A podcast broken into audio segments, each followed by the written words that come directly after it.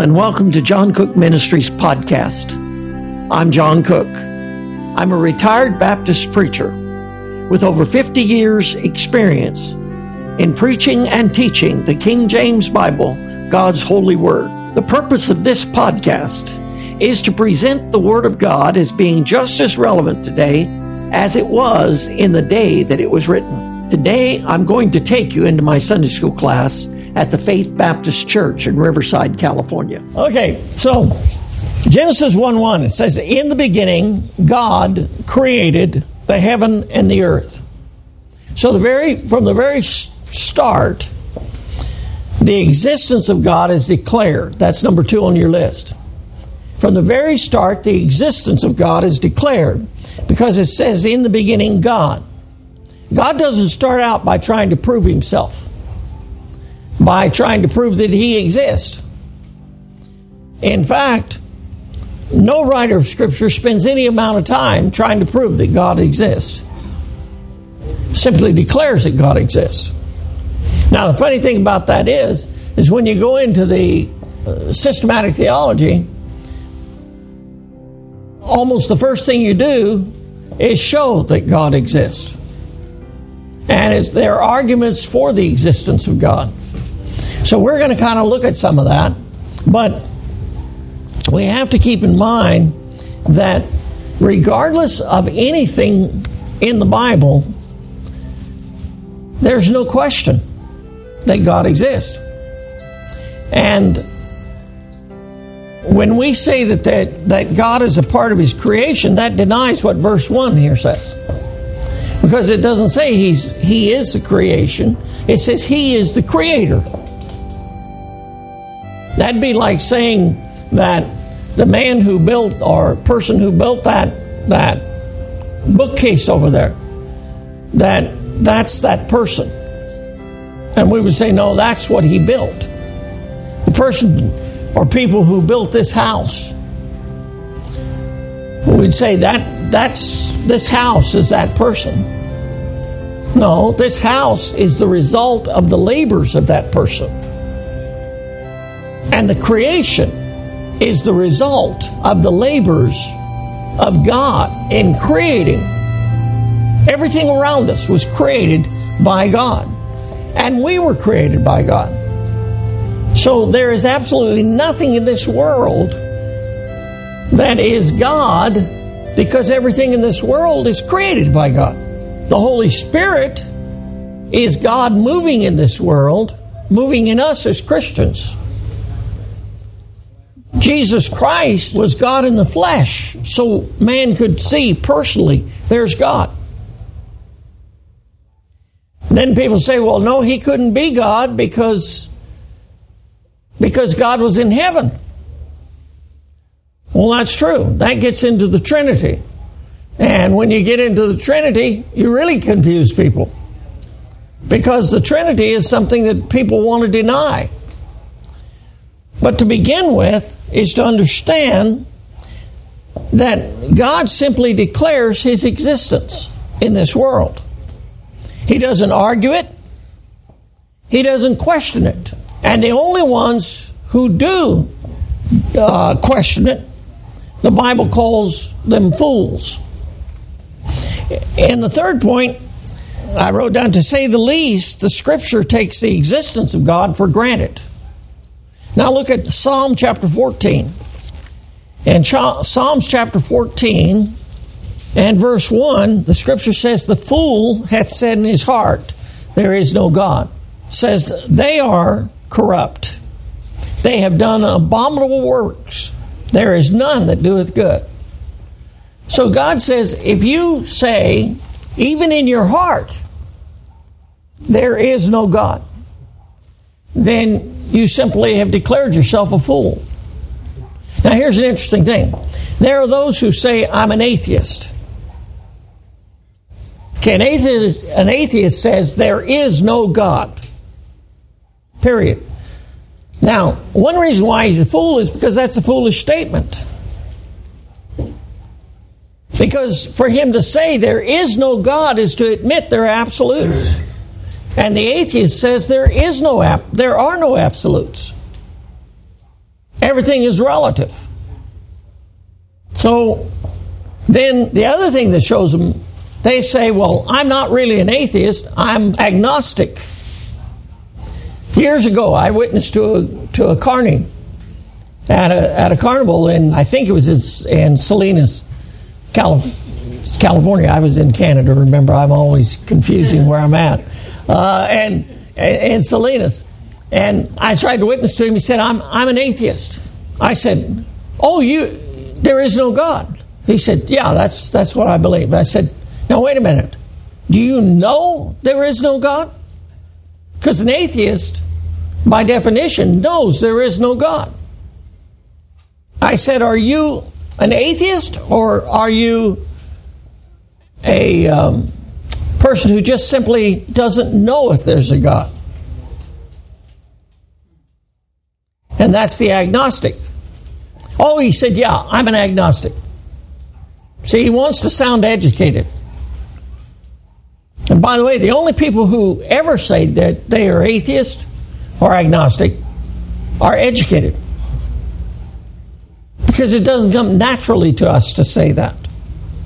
That has to be put into you. So he said, No, I, I guess I'm an agnostic. I said, Well, do you know what that word means?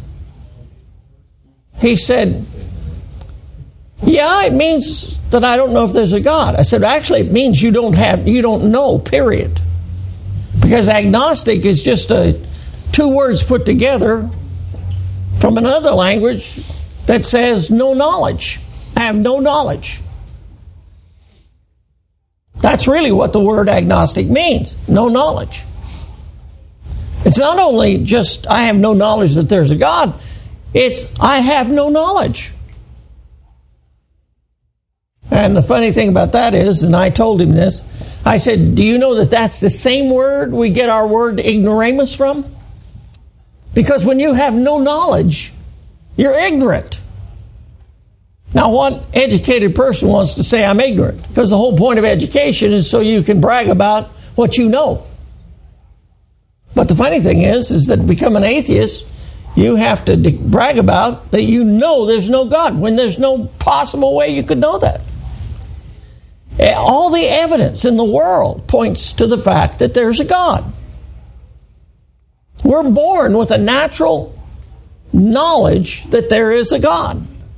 We don't look at the stars and say they just happened. You have to be educated to say that. And so the the whole idea of looking at theology is to see there is evidence for our faith. And the Bible by the way says faith is the evidence of things not seen.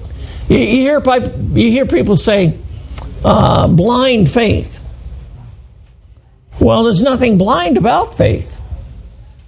Faith is not blind. Faith is based is based in itself on evidence. Faith is the evidence. That's why the Bible says faith cometh by hearing and hearing by the word of God. Because faith is the evidence. And so only the fool would say there is no God. If you've decided that there's no God, you have decided that you're a fool. Because you don't even have to say it with your mouth. The Bible says the fool is said in his heart. So where does the problem start? Right here. The world's problem, number four, the world's problem with God is which also shows their foolishness. They say, I cannot believe in something I cannot see, touch, or feel. So the world says, I can't believe in something I cannot see, touch, or feel. Well, that in itself shows that the natural man, 1 Corinthians chapter 2 and verse 14 says, the natural man receiveth not the things of the Spirit of God, for they are foolishness unto him, neither can he know them because they are spiritually discerned. So he believes that he cannot believe in anything that he cannot see, touch, or feel. Now, here's the problem with that nature itself determines that we have things that we cannot see, touch, nor heat, nor feel in nature. And yet we know that they're real. Can you see the wind? Bible says you can't see it. You don't know where it came from, you don't know where it's going, and yet you know there's the wind. Well, I can touch it. No, you can't touch the wind either. Well, you can feel it. You can feel its influence. You can't feel the wind itself. So, a better illustration is this there are three rays we get from the sun. One we can see, one we can feel, and one we can't see or feel, but it's there. Yet nobody questions that the sun exists. The real problem for man is this when it comes to God is you're not going to believe in God ultimately. You can believe there is a God, but you will not ultimately believe in God unless you hear the gospel. Because to really understand what the Bible says about God, you've got to have the Spirit of God living in you. Because He's the one who teaches the Scripture to us. He's the one who opens the Scripture to us. He's the one who reveals to us the spiritual. Whereas the things that are natural, we know from our nature. But the things that are spiritual, we can only know if God reveals them to us. So, man's real problem with spiritual things is he doesn't have the Spirit of God. His problem stems from the fact that he has a bad heart. Jeremiah says the heart is deceitful above all things and desperately wicked. Who can know it? People say, Know your heart. Well, God tells you right in the Word of God, you can't know it. It's deceitful. That's why people say, Oh, I fell in love. And just a few weeks or time later, they fell out of love. What happened? Somebody got deceived. The heart is a problem. And our heart is desperately wicked. So let me ask you a question. If God is absolute holiness and righteousness, which we're going to discover as we go through and study about God, if God is absolute righteousness and holiness and our heart is absolute wickedness, do you think our heart wants to believe there's a God? Because our heart says everybody's the same. We're all messed up. I'm not alone in being messed up. But our heart deceives us into believing things that just aren't true. People say, follow your heart. Did you ever follow your heart? Do you ever see where it leads you? It leads you down a dark path because you don't know where it's taking you.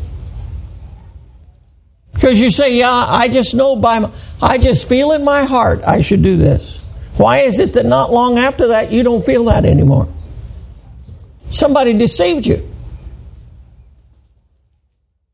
Over the years of being in the ministry, I've had people come and uh, come to church and uh, from other churches and they say, "Oh, we just know God led us to this church." But after a while, it seems like God leads them somewhere else. Somebody's following a God, but it's not the God of heaven. Because God doesn't change his mind. God won't mislead you, but your heart will. And the person who follows his heart in belief concerning God is going to be in deep trouble because his heart's deceitful. If you had somebody who you knew was a liar, it's a bad illustration, believe me, because it doesn't work in politics because we vote people in all the time that we know they're lying to us. It's like I saw a thing the other day and they said, See all this money we've taken in for the for the road to repair the roads and look at all the potholes. And people seem shocked. When have you ever known the government to keep its word? But we vote them back in. People are com- complaining all the time. I, you know, that cesspool in Washington D.C. Drain the swamp was the big cry. Isn't it funny? The swamp is voted in by the people who want to drain it. That kind of stupid. But regardless of that, if you knew, if you had a known liar in front of you, would you follow him? Not if you had good sense, because you'd say, wait a minute, he's a liar, so I know what he's going to do. He's going to lie. Well, the Bible says, let God be true and every man a liar. So the problem is man's heart. Number six, the greatest proof of God exi- God's existence is the fellowship that we as born again believers have with Him daily.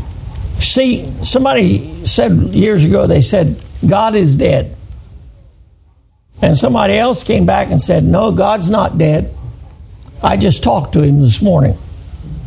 One of the greatest proof that God is, exists and that He's real is because when we pray, He answers our prayers. In Matthew chapter 7, if you want to look there, Matthew chapter 7 and verse 7. Jesus says, Ask, and it shall be given you. Seek, and ye shall find. Knock, and it shall be opened unto you. For everyone that asketh receiveth, he that seeketh findeth, and he that knocketh, it shall be opened. So God says, if you pray, you ask, you seek, you knock, then you're going to get. Now, wouldn't it be senseless to pray to someone that didn't exist? Although people do it all the time. Did you ever see somebody bow down to a stone carving and pray to it? Now, common sense tells you that stone carving couldn't possibly do anything because it can't move of itself, it can't hear, it can't smell, it can't feel. So how how in the world could it do anything for me? When I was in Quebec, there's a cathedral there. There's all kinds of cathedrals there, but this particular one sits way up on a hill. And there's a staircase, cement staircase going up at, to that cathedral. I've seen people literally on their knees going up those stairs, praying, going up those stairs. And you know who they're praying to? The saint who built that cathedral, whose body is in a casket inside that cathedral and his body is here, and over in the wall over here is his heart.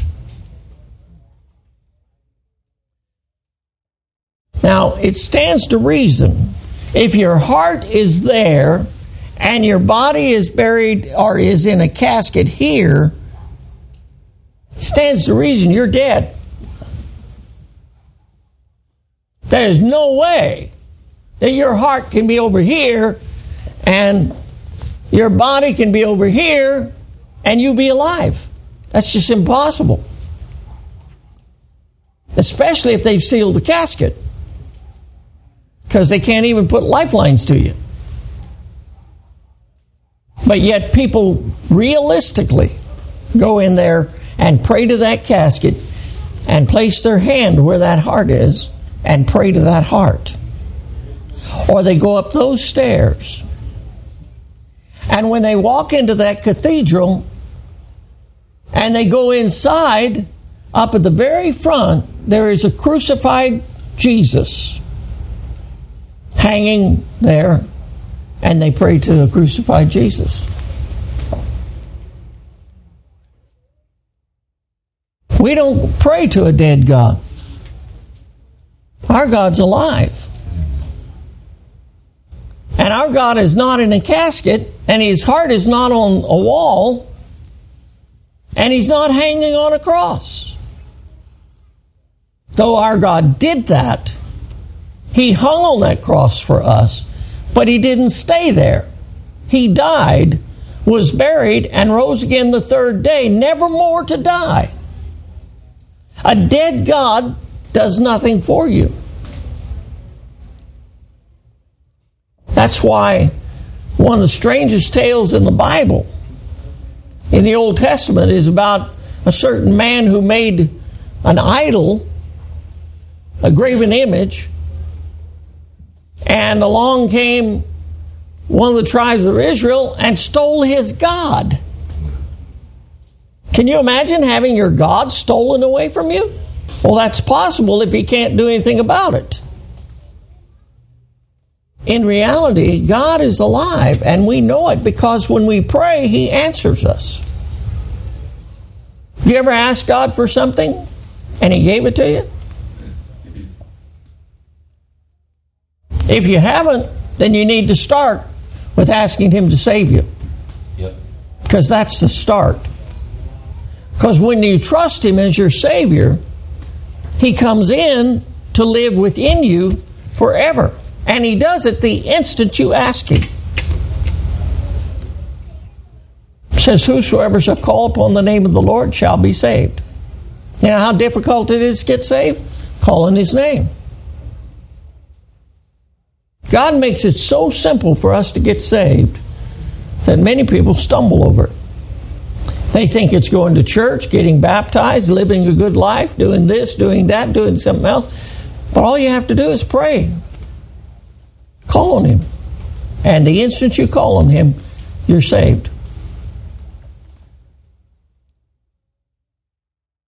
And in your Christian life, He answers your prayers. If you come to Him, you ask Him, He answers your prayers. So answered prayer is proof that God's alive. Number seven says we have proof of God from nature itself.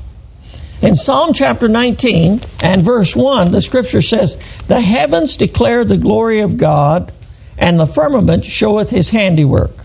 Day unto day uttereth speech, and night unto night showeth knowledge. There is no speech nor language where their voice is not heard. So, God tells us the heavens declare the glory of God, and the firmament showeth his handiwork.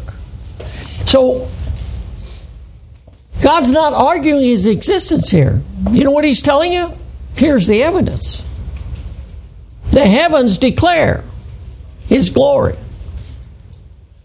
Have you ever looked at the at the sky and seen in a sunset how beautifully painted the, the sky is. He declares His glory. Did you ever look at sunrise? Try to look at the sun? When you were little, you don't do it when you get older because you get smart about it.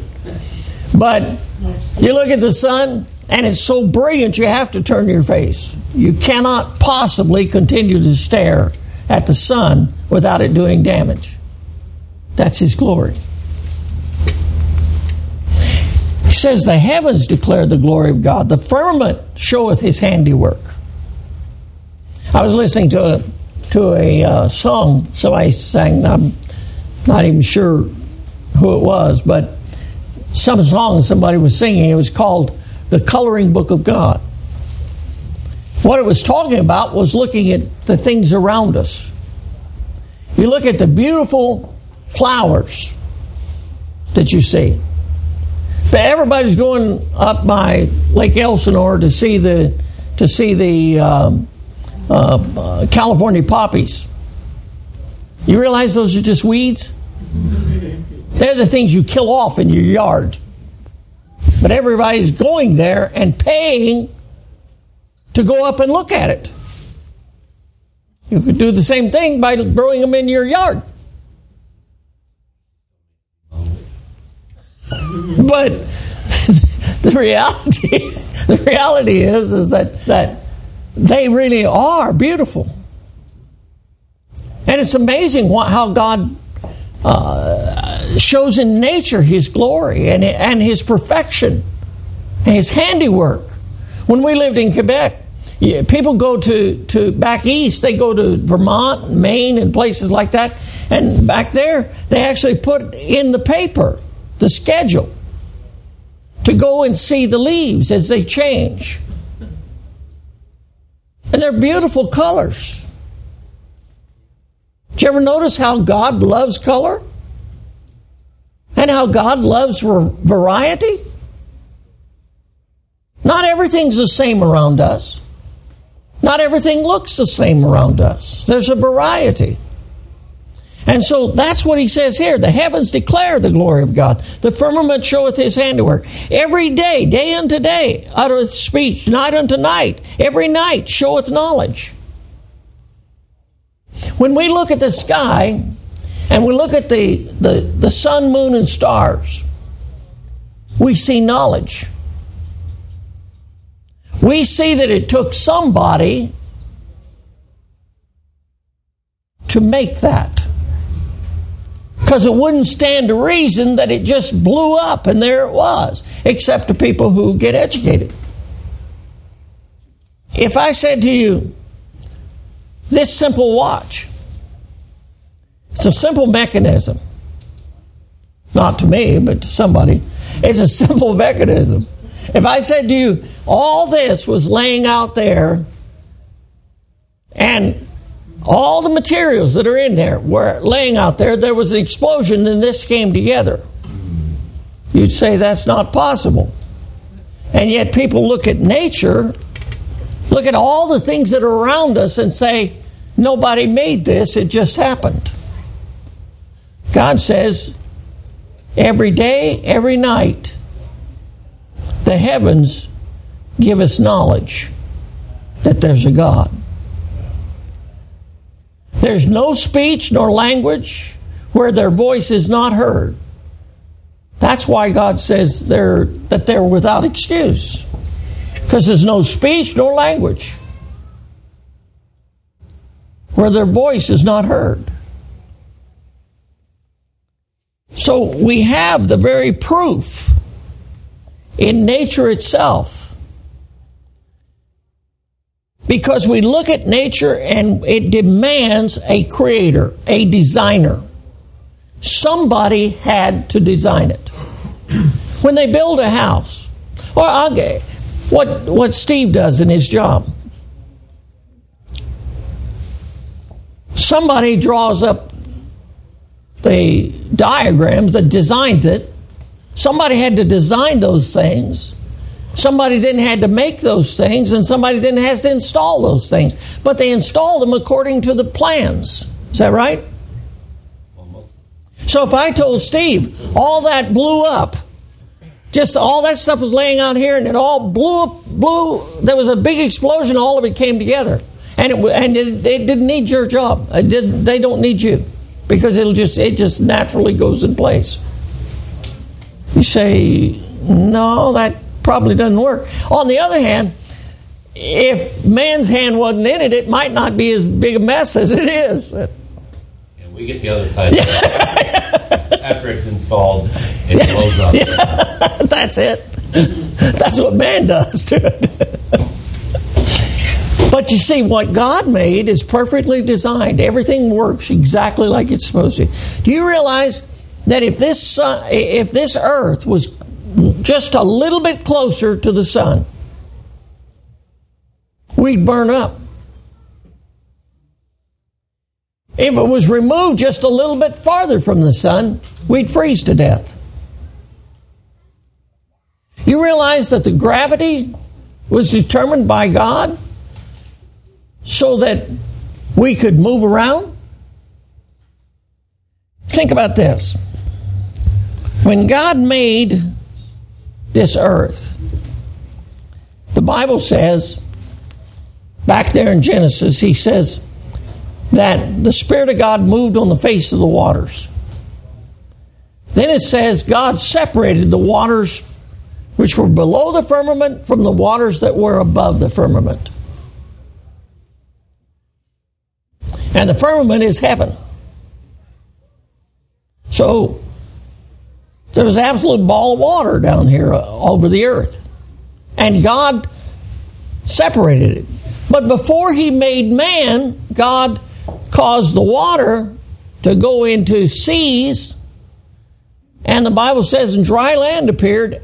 Only after there was dry land did God make that which lived on the dry land, including us. Suppose God had reversed it. Suppose God had made man and the mammals that live on, on the earth, they live on land. Suppose he had done that, what would have happened to us? If we'd have been in water, we'd have drowned. His creation would have drowned. It demands an intelligent designer. Somebody who knows what works and what doesn't work. One time I asked uh, Dan if he would do some soldering for me. Well, actually, repair some soldering I'd done. And, uh, and Dan said, next time, don't do the soldering. then let me know. you know why? Because I'm not intelligent when it comes to stuff like that. Oh boy. I'm not intelligent, period. Let's just. but but the, the reality is is that's not that's not something I know how to do. Now my dad tried to teach me how to do it. It didn't work. Evidently, Dan can testify to that. But but the the fact is is that it's just not. I'm not intelligent in that area. Aren't you glad somebody was that designed us knew what it would take for us to live? We then have proof from design. But we also, number eight, have proof for God in the very presence of the conscience we have. In Romans chapter 2, if I could find it, there it is. Romans chapter 2, and let's see what I want. Verse 15. Which show the work of the law written in their hearts, their conscience also bearing witness, and their thoughts the meanwhile accusing or else excusing one another. So we have the evidence that God exists by the very fact that the law of God is written in here. We have a conscience, and that conscience tells us what's right and what's wrong. Did you know that there's, among even heathen tribes, without a written law, they know this Thou shalt not steal. There was a tribe that they found that they had nothing written. And their law was this if you stole the hand you used to steal, they chopped it off. If you stole a second time, they chopped off your other hand. If you stole a third time, they chopped off your head. Now, what told them that there was something wrong with stealing? Do you know that when we do when we do things that we that that are against what God says we should do, did you know that it is the most natural thing in the world for us to be bothered by it? And only by searing our natural conscience can we get away with sin in our lives. And that's only temporarily. Number nine says the world is here and must come from somewhere. This is an argument we called from cause. Here's the, here's the world. That proves that It had to come from somewhere. The tenth thing, I've got to get finished this. The tenth thing is the design of this world, which we kind of covered before, and its system give testimony to the existence of God. So God shows us Himself in the very design around us. One of the greatest things that that shows us God in the creation is the presence of the Trinity. For example, in the family, there's what? Father, mother, and a child, at least. Right? That's a family. When we talk about the family, we're not talking about just a father and a mother. In fact, you're not even a father or a mother until you have a child. Everything in nature points to the fact that there's a God. Everything. So there is a God, and God determines it. All right, let's have a word of prayer. Father, thank you for the Word of God. Help us, Father, to do that which we ought to do. And help us, Father, to truly come to you in faith believing. Lord, knowing that you exist and knowing that you hear and answer our prayers. In Jesus' name, amen. Okay. Hey, this is John Cook again. Thank you for listening to the John Cook Ministries podcast. Now, before you go, if you live in the Riverside, California area, I want to give you a personal invitation to visit the Faith Baptist Church, where our pastor, Nathan Cook, preaches the Word of God from the King James Bible. Before you hit that exit button, how about take some time and leave us a comment, or maybe a prayer request, or what question do you have that we might be able to answer for you? Let us know how we can help you. And don't forget to subscribe, and you will get the next podcast just as soon as it is released. Well, we'll say goodbye for now. Join us in our next podcast. Till then, God bless.